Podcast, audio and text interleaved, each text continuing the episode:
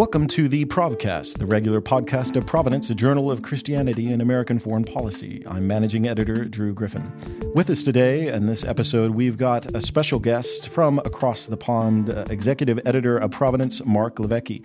Mark is the founding executive editor of Providence, was there at the very beginning, and is currently residing at Oxford in uh, University in Oxford, England, where he is at the McDonald Center as a McDonald visiting scholar uh, for theology, ethics, and Public Life at Christ Church uh, College there in Oxford. So, uh, Mark, welcome back to the States. Hey, thank you very much. Good to be here. I was the founding managing editor. I was you. I wasn't yes. the founding executive editor. You put me on That's the pasture, right. gave me well, the okay. title. All right. Well, no, sorry. I didn't mean to uh, just keep things make clear. you emeritus here. Yeah, no, no, no, no. Yeah, it's uh, uh, I, I, can't help but uh, look forward to my future as executive editor one day, since I'm, I'm i seem just intent on following in your footsteps. We're gonna make a home for us. It's right, beautiful. Right, in the hills, two rocking chairs, a porch.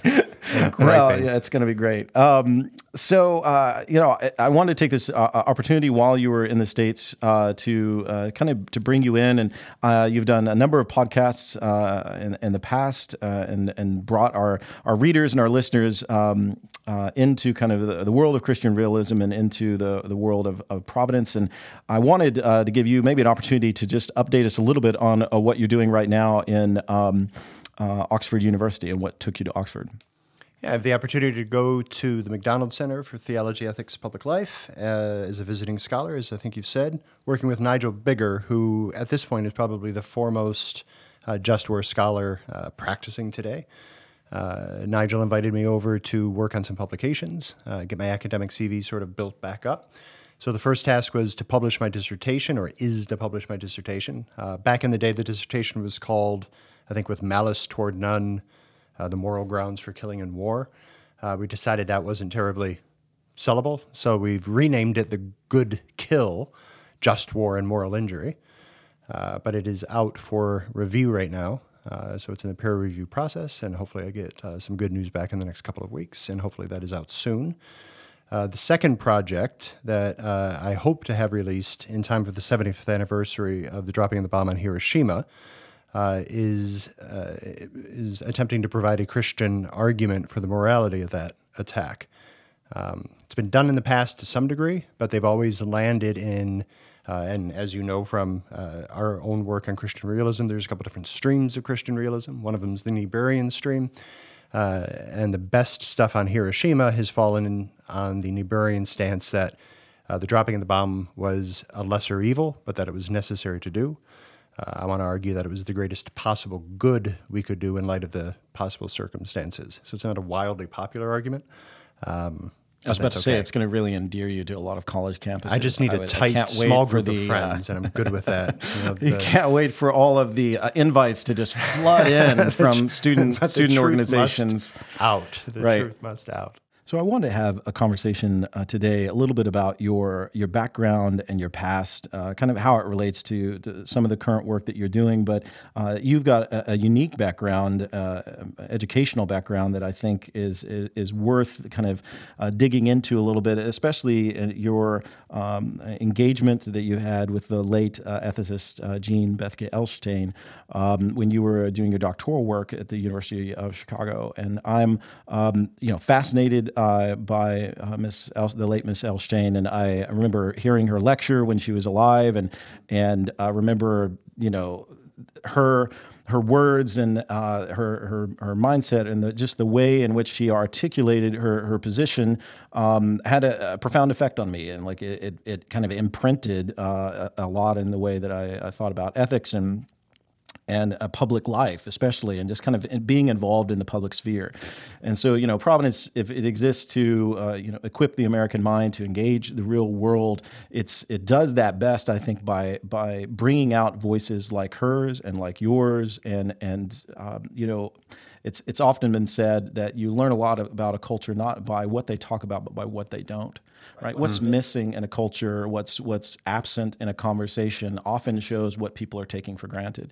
So I think what's great about you know uh, Providence is that we're we're a lot of times we're talking about things that other people aren't talking about, but I don't think that that's a bad thing. I think that's a good thing, right? And so, um, talk to me a little bit about kind of your uh, your your past engagement with Elshtain, and and talk about your relationship uh, that, that you had with her as, as she was your advisor uh, while you were getting your your PhD work, and just how that was formative for you, how um, maybe some of what you learned from her, and and how that's informed you as as you've gone on to not only be a part of our uh, community here at Providence, but now to uh, be in Oxford. Sure. Uh, I, I, sort of want to go way back uh, in order to come forward to Elshtain. So indulge me for a moment. Sure. Um, I was born, I'm not going to go that far back. uh, I had an undergraduate obsession uh, with the Holocaust. Don't really know why. Somebody could say, oh, it was the Holy Spirit. I have no idea. I was preoccupied by the study of the Shoah. Uh, studied as an undergrad, um, was convicted. I was, uh, you know, I fancied myself an atheist or an agnostic, something terribly sexy and, you know, erudite and all this nonsense. Uh, but I had a very good Christian friend who was a biology professor at St. Olaf. And in the course of my studying the Holocaust, he challenged that my hatred for what the Nazis did was baseless. If I was an atheist, I didn't have categories to adjudicate right from wrong, good from evil, all of that. That helped sort of shove me into a, a, a spiritual search uh, which eventually led to me procrastinating Christianity and responsibility and all sorts of things and going overseas. And I moved to Bratislava, Slovakia, just to teach English, uh, but really to get away from things. Uh, but in the course of that, you know, things caught up to me. I became a Christian. Fast forward a few years, and I find myself leading uh, tours of the former concentration camps at Auschwitz-Birkenau for young Eastern European Christians and American Christians. And very quickly uh, was confronted with questions such as, what ought Christians to do about something like this? And I would ask, well, what do you mean? They said, well, we're supposed to be pacifists. And I'm a fairly young Christian, but uh, this was news to me. Said, well, who's supposed to be a pacifist? Well, we are. And I would ask, well, why? They said, well, you know, Jesus was. And you know, just like uh, I was filled with trepidation when I first was told by you know a well-intentioned Baptist that uh, you know now that I'm a Christian I can't drink beer, I had to do my Bible search. Uh, you know, and that led to a, a fascination with ethics. Um, uh, the anecdote I like to use is uh, I had the opportunity to be at the 50th anniversary events commemorating the end of uh, Auschwitz-Birkenau, the liberation of, of the camps. And at the end of the formal ceremonies, they began to recite the names of all of the lost. And they had committed to reading the names of all the lost until they had exhausted the list. Uh, after the, the, the, the, reading started, I toured the camp. I was there for several hours. I left as I walked away. You know, the sound of the names receded into the distance. It kept going on and on and on, name after name after name after name. At some point, I thought, how, how long did that reading of names go on? And assuming, uh, which is untrue, but assuming we have the names of all 1.2 million people killed just at Auschwitz Birkenau, that one camp, and assuming it took a, a second to read every single name, it would take 13.8 days to read all those names. So here I am, a young Christian, being told by other Christians that we're supposed to be pacifists, which I translated to mean Christians have nothing uh, practical or efficacious to offer in order to stop a 14th day of names. And I thought, that can't be true. And so that led to a, a study of ethics. Uh, that led to finding, uh, you know, not a few, but not a plethora of serious Christian thinkers who were engaged in the intersection of faith and, and government power, or faith and martial life, uh, faith in the profession of arms. Uh, I wasn't much of an academic growing up. I was encouraged by people to go and study with the best possible person that I could. So I thought, I'm going to study with this guy, Paul Ramsey. I really like his stuff. Turns out he'd been dead for a decade or two. But this other person, this is Jean Beth Elshtain, she's really good. And so I was encouraged to go and study with her, but I was really disappointed because I was also told study with somebody really good, but study at the best school you can. And again, I wasn't much of an academic, but I discovered she taught at some place called the University of Chicago. I thought this was a community college, just wasn't going to cut it. One thing after another, discovered she's still alive and the University of Chicago is really good. I wrote her, she invited me to apply. Uh, and so I got in somehow, I think life experience and all of that. Uh, Jean Beth Elshtain. Um, she was short. She was feisty. Uh, she pulled no punches. Uh, she was winsome. She was gracious. She had friends on uh, both sides of the aisle from every political spectrum, uh, every theological fidelity, uh, atheists. She made friends wherever she went. She made enemies, but she made friends wherever she went from people of all stripes. Um, you never left her presence not having learned something new, especially about the application of ancient truth for contemporary life. Uh, she was absolutely adamant that faith has something to say about practical life, and she instilled that into her students. So you study with Elshtain, and you um, you know begin kind of working on uh, studying uh, just war and and and poring over that and and moral injury. Um, what I mean, other than the the kind of tendency among Christians to be overly like pacifist, what was mm. one of the things that like really, um, what was one of the voids that you were hoping to fill? Like when you looked across the um, you know, uh, unoccupied space in, in the intellectual environment of kind of uh, American Christianity? Did mm-hmm. you see, you know, the kind of massive gaping holes where there's uh, a lack of articulation of classic Christian perspective, um, uh, you know, that we're being filled with pacifism? Like what kind of spurred you on to then uh, reach into focusing on just war, focusing on more moral injury, um, and writing about that, uh, you know, managing, editing this publication? concerned often with that. Like, what kind of spurred you on to actually act and and um, take part in the greater conversation? Right, sure. Uh, th- this goes back to maybe my first encounter with Elshtain in some ways. And, you know, she had always written on just war and these types of issues. Uh, but you asked about some of the gaping holes, and I think one of the gaping holes uh, within the Christian Academy is that it's not. Especially in top universities, is the the type of research, the type of writing that is often done, uh, is is sometimes you know impenetrable, inaccessible to sort of somebody without specialist training, uh, and it doesn't need to be. And for Elshtain, it never was. The first time I ever met her, go into her office, we have our conversation about what my proposed course of study is, what exams I think I'm going to take, do I have any dissertation ideas? Yes, I do. Here they are. You know, very practical academic conversation about what my my next few years are going to look like. And at the end of it, you know, I, I, had I had done my job as a as a as a budding scholar. I felt, you know, I've covered all the all the things.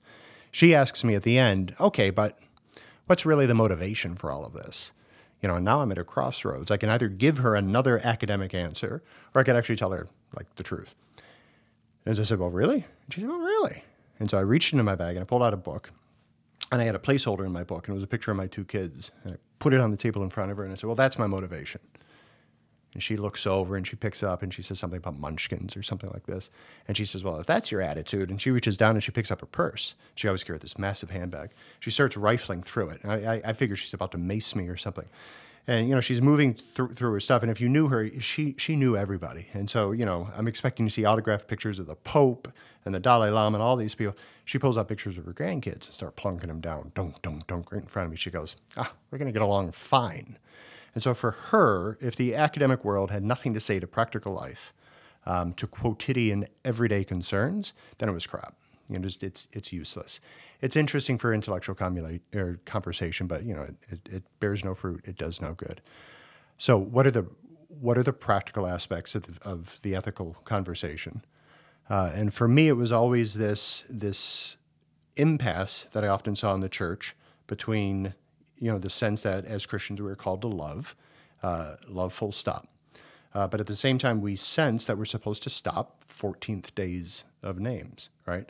Uh, and some Christians simply felt that that was an impasse. Either because of love, you don't do anything to stop those 14th days, except, you know, things like prayer and um, you know, trying to alleviate grievance and injustice and, and good, hearty things, but they don't always end up being efficacious because our enemies have a vote and whether or not hostilities continue. Uh, or Christians who think, okay, uh, we are supposed to love, but that's impractical.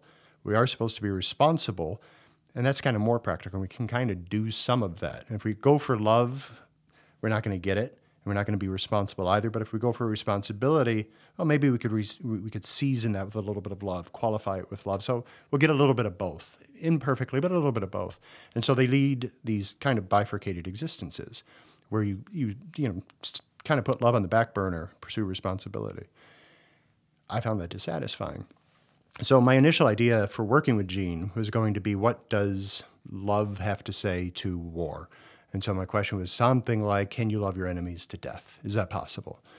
In the course of sort of researching this and trying to find a more, you know, uh, sort of manageable narrative frame, I was at a ethics conference and I ran across this term moral injury.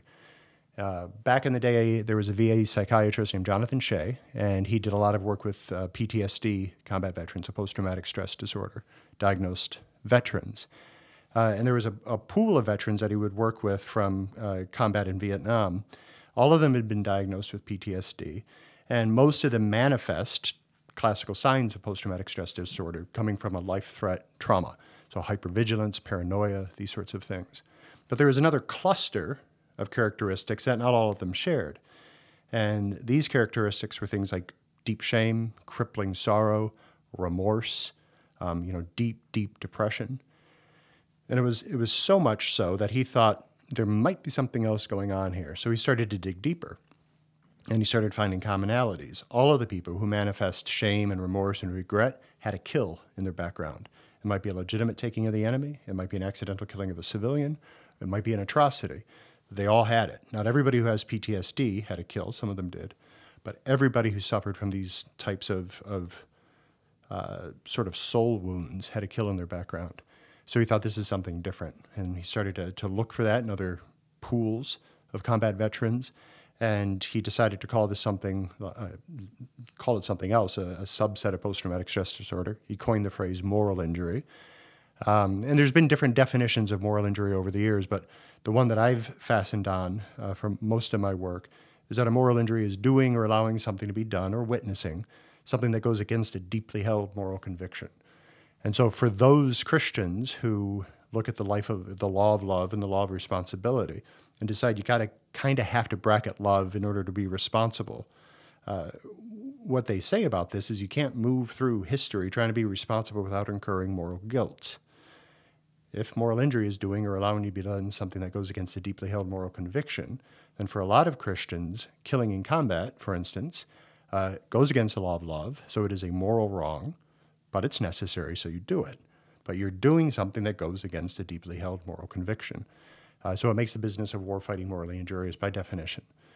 The problem with this is that I've already noted that the number one predictor for moral injury is having killed in combat. Turns out the number one predictor for suicide among combat veterans is moral injury. So you could summarize all that by saying the number one predictor for suicide among combat veterans is having killed in combat.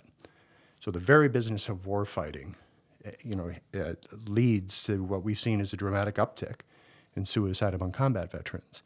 Now, if that's simply the way it is, then okay, you know, maybe we proceed in a particular way. But what if our intellectual theological tradition says something else? And so the dissertation became all about trying to find out what does our theology have to say about killing in war? Is it by definition morally injurious, or is there another answer? And I think that's one of the what fascinates me about your writing and about your research, just about this this uh, you know kind of point of view that you uh, elucidate, is that there is um, there's an, an, inevitability, right, to our, our function here as uh, uh, image bearers of God, right? And so, regardless of whether or not you're a, a Christian or a believer in Christianity, uh, you know, as Christians, you and I and, and many of the people at Providence are going to say there's an objective fact that we're here, we're made in the image of God, and that both carries with it the fact that uh, in that image we have certain responsibilities, right? We're here um, to be provident, right? That's the whole point of the magazine, why it was so named, is to be provident, to to provide for creation in a penultimate way mm-hmm. uh, to provide for creation.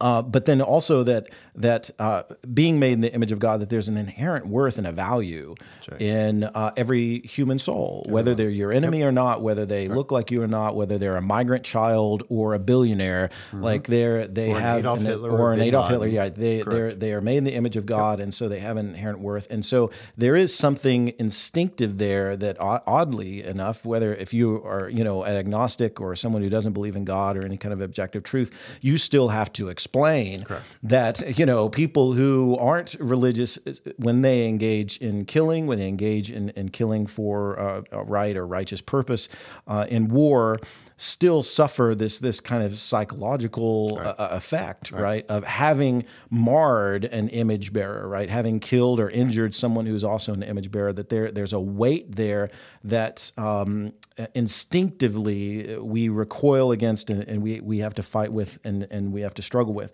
And yet, part of being provident, part of being an image bearer of God and having a certain amount of governing responsibility means at times, especially if you subscribe to the Bible and you subscribe to the New Testament and you read passages like Romans 13 of where like governments which are made up of people who are image bearers, right, are in, in charge of administering justice and punishing those who are doing wrong and rewarding those who are doing good and bearing the sword, right? And bearing the sword is a, a violent image, right? A sword is not, you know, but for, for cutting know, wheat. Right, exactly. And, um, uh, it's not been hammered into a plowshare yet, right? It's right. a, it's a, it still has that kind of purpose, and so it's uh, there is this conundrum of where it's like we can't escape this responsibility, whether we are coming at it from uh, kind of that provident governing, um, you know, administering justice end, or if you're just being an obedient citizen and you filled out your draft card and you get drafted and you get mm-hmm. sent into mm-hmm. war, that um,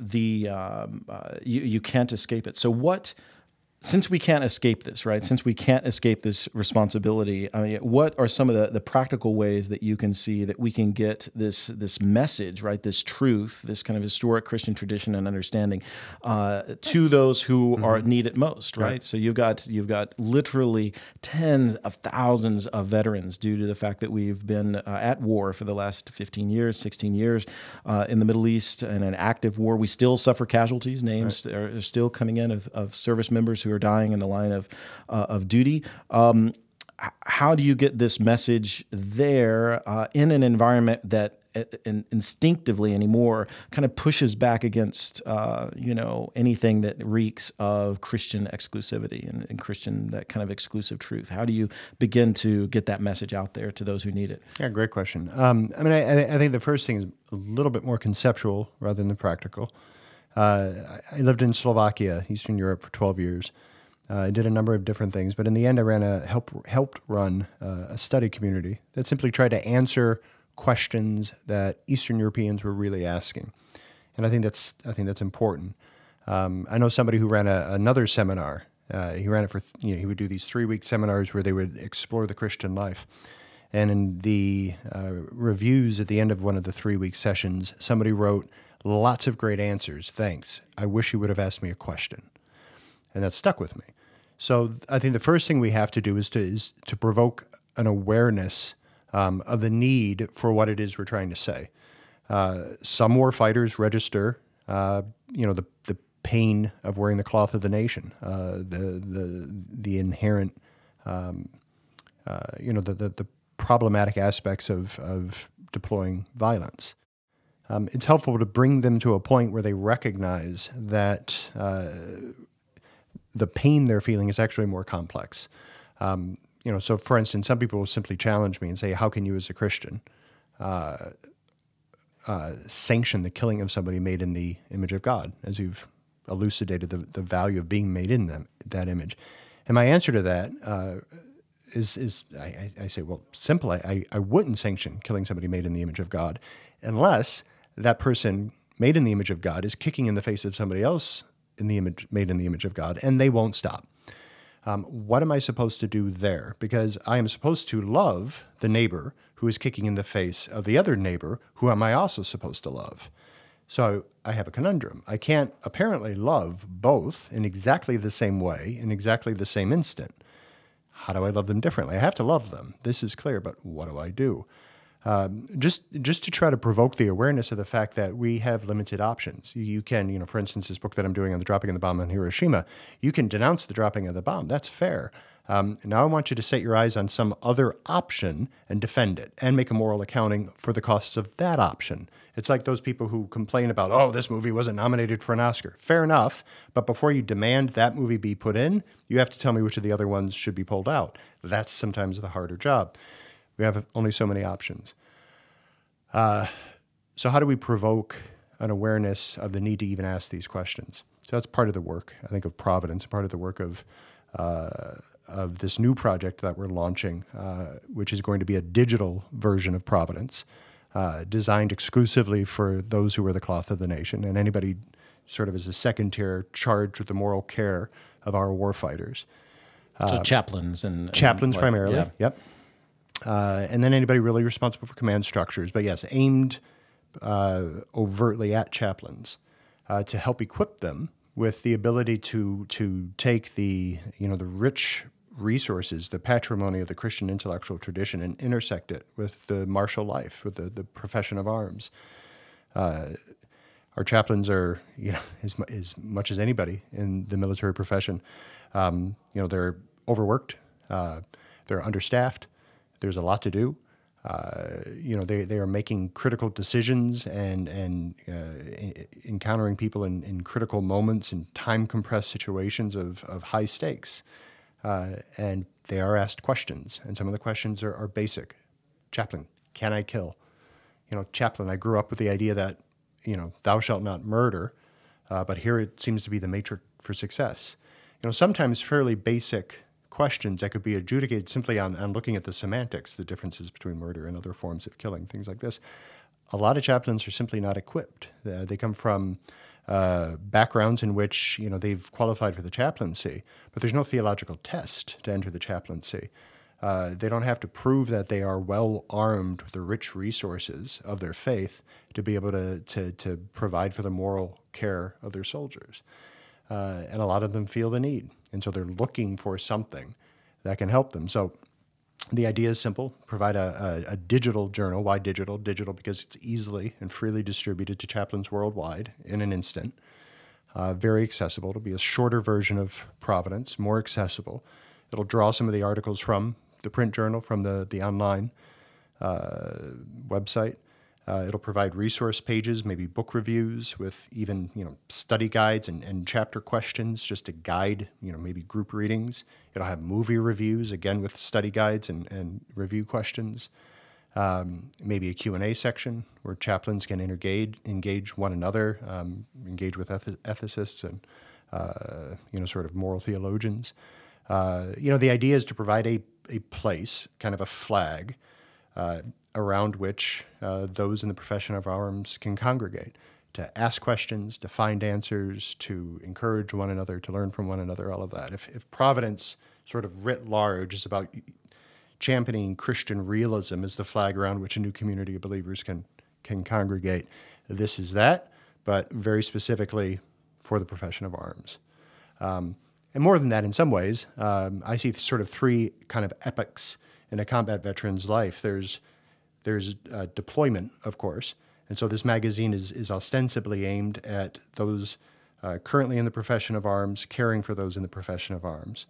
Um, but as I like to say, uh, just like the time to develop a sexual ethic is not the backseat of a car, deployment is not the time to start thinking about the morality of killing or the martial life. So there's the, the epic before deployment or boot camp. Um, how can our magazine, our digital magazine, how can that equip families, pastors, youth group leaders, anybody you know in in uh, civil society charged with the moral formation of our young? How can we equip them to help morally form our young boys and increasingly girls to become men and women who can handle the rigors of combat? Um, they will be morally bruised. Combat is god awful. Um, no matter how no, no matter how morally appropriate it might be to make a particular kill, it should still register as a grief. We would rather not have to do this, but it doesn't have to register as a moral evil. Um, guilt is or uh, grief is not guilt. So how can we how can we provide uh, resources to help our boys and girls grow into the men and women with that kind of confidence? So there's before combat or before deployment or boot camp. There's downrange. There's the military life itself, and then the third epic is afterward. So I like to uh, invoke uh, Steve Irwin, the old crocodile hunter. One of the things he would say is, before you jump on the back of a crocodile, you better have a plan for jumping off. So soldiers redeploy home, jumping off the crocodile's back, and they need to have a place to land. Um, maybe where they can ask the questions that they have, maybe where they could simply be reintegrated into civilian life, uh, maybe where they can tell some of their stories. Uh, but you ask a warfighter, you ask a chaplain, is the church in your hometown ready for that? Are they ready to receive these men and women home and hear their stories? Uh, because even the clinicians will say, like, we can only do so much as clinicians. Uh, you don't find healing in a clinic, you find it in a community. Uh, but the communities aren't ready to receive these men and women home. We have all the best intentions. Thank you for your service. Come on in but we can't hear these stories. We're not equipped. And a lot of times those communities aren't equipped because I mean these are the same communities that are producing not only the chaplains but the soldiers, right. and it's uh, so to the extent to which the soldiers are ill-equipped and right. throughout all phases, their communities are ill-equipped. Right. And ironically, like uh, where I think the value of our own uh, journal Providence and just the conversations that we're trying to engender fall is that you know we exist in a, a, world of such moral ambiguity, right? And there's such a lacking of definition on the whole of of what you know good and evil are. Yep. Uh, and, and in fact, those even those terms are, are yep. basically triggers right. for whole yourself. communities, yep. right? That right. that you are um, an objectivist morally, that you have some kind of weird standard that's you know derivative of a religion or or your own personal opinion, perhaps, and that is, uh, you know, so much of culture is pushing against that, and and kind of kicking against those particular goads that it's it's, um, and yet that is the culture that is going to we're going to pull the next generation of fighters from, right? right? And so, ironically, when you look at you know our, our past wars and past military engagements, it's um, you know I feel like the, the future is going to be different, and and not only in different in the type of, of wars that we're going to fight and the conflicts we're going to engage in, and the you know the technological aspects and, and the, those kinds of things, the theaters and and whatnot. But it's it's literally the the the mettle of the men and the women that we're that we're sending out, mm. and it's mm-hmm. you know mm-hmm. what do they have to be brave for? Right. Who do they have to be brave for? Or you know if if we kill the soul of a country and and the value value of it in in their eyes, but then you're going to ask them to go and fight for that country and right. defend that country mm-hmm. and its ideals. Mm-hmm. And so, uh, what if if Elshtain were you know alive right, right today right. in in the in this current kind of Trump era, which has this uh, weird kind of uh, incongruity of both being very pro America, you know, pro kind of America first and, and all of that. And yet, you know, Trump in and of himself is very down on America. Like his entire um, kind of ethos of running for office and being elected was America is awful. It needs to, it's no longer great. America's no longer great. You know, we no longer fight great wars. We no longer are, are viewed as great. I will make it great again. That's kind of his his whole premise. So it, America, it's it's hard to see how, in, from his perspective, America can be great, but then also need to be great again. You know, it's um, he's he tears it down in order to kind of build it up. Um, if Elshtain were alive, you know, today, uh, post Obama years and into this, you know, new kind of era of American first kind of nationalism, I mean, where where do you think that she would fall? Uh, erect her voice from the grave here, yeah, and, right. and, kind of like where do you well, think I mean, she would you know, speak into this? Her quintessential nuance. I mean, you know, the first thing she would want to do, she always said, the first thing, the first responsibility of a good Christian ethicist is to get as accurate an accounting of the facts on the ground as possible. So she would ask, "What about the current climate?" she would probably look back to Obama, who made a lot of the same rhetoric about, well, you know, I want to make America that I could be proud of, this sort of thing. So we, we've started with this sort of both dissing and building up, and, and we developed something of an American pedigree for this, it seems, among our national politicians. Things aren't good, they got to be better. In one sense, that's as old as politics. Um, I can make this place better, right? Um, she she would be. I mean, I think she would be split on Trump, right? She would. I suspect. This putting words into her mouth. She would, you know, find aspects of his personality reprehensible, aspects of his, you know, uh, his character reprehensible. Um, she would probably appreciate some of the um, kind of gambles that he's willing to take. You know, he he's willing to think outside the box. She would find that salutary. Um, she would deplore, I mean, the main thing she would deplore is the, the, incredible divisiveness of the political climate, which isn't due exhaustively to Trump. It's due to the people, the anti Trumpers, it's due to the progressives. Uh, when, when, you know, a few years before she died, probably maybe as, as much as a decade before she died, uh, nobody knew who she was in terms of where she sat on the political spectrum. She would write for the Weekly Standard, she would write for National Review, she would write for the, the Nation. She, you know, on the left and on the right, she wrote for both. And people simply welcomed her voice because she was willing to describe reality and then to critique it.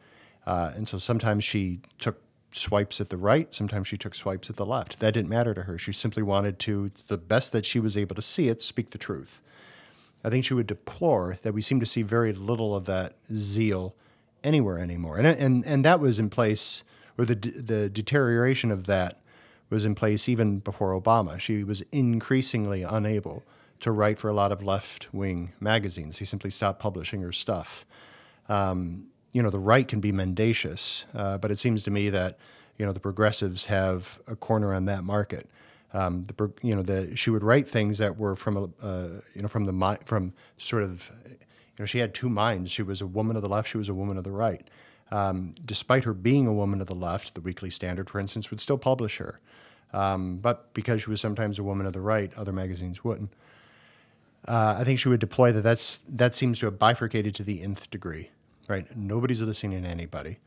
Um, part of what attracted me to her is she said, look, uh, and, and she was quoting somebody on this, but you know, it's the old idea that real disagreement is actually incredibly difficult to achieve because before I can know actually that I disagree with you, uh, I got to listen to you, right? I got to shut up, listen to you. Then you have to shut up. I ought to then respond by asking, is this what you've said? This is what I've heard. Is this what you meant? Clarify the positions.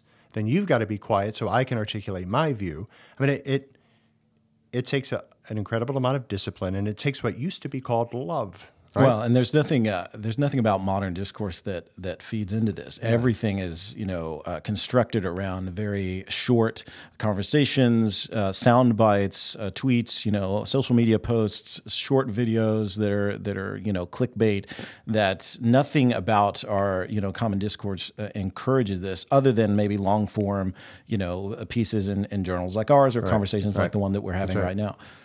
She she also would have you know it's it's good to say you know this motto of "Make America Great Again." Um, I'm sure she would have you know snickered over it and she would have had her critique, uh, but then she would immediately caution. Uh, and and we've we've said this several times in our magazine, in print and online, um, that great is great is good, but it's not enough. And so she would press and she would she would invoke the Spider-Man ethic. And some people, you know, denigrated her for this, but she believed deeply in the Spider-Man ethic. With great responsi- or with great power comes great responsibility. Um, and that responsibility, you, you go back to 9/11 when those buildings fell. She turned to her friend and she said, "Now we remember what governments are for." And what she meant by this is governments are they have a, a primary responsibility to care for the political goods of their political constituency. Um, they're here to protect um, you know, the, the justice, the security, and the peace of the nation. So that's a responsibility. Uh, and one can do that and make America great. But she would say, you know, with great power comes great responsibility. That that has to move beyond our shores. And so she would say, great is good, but we also actually it's so it's good it's good to be great, but it's great to be good. So she would say that goodness comes from recognizing that this is not a zero sum game, right? I can't be secure only in as much as you know, Iraq or Syria or Iran or England or whoever else are weak, right? She would say there's actually there's security to go around.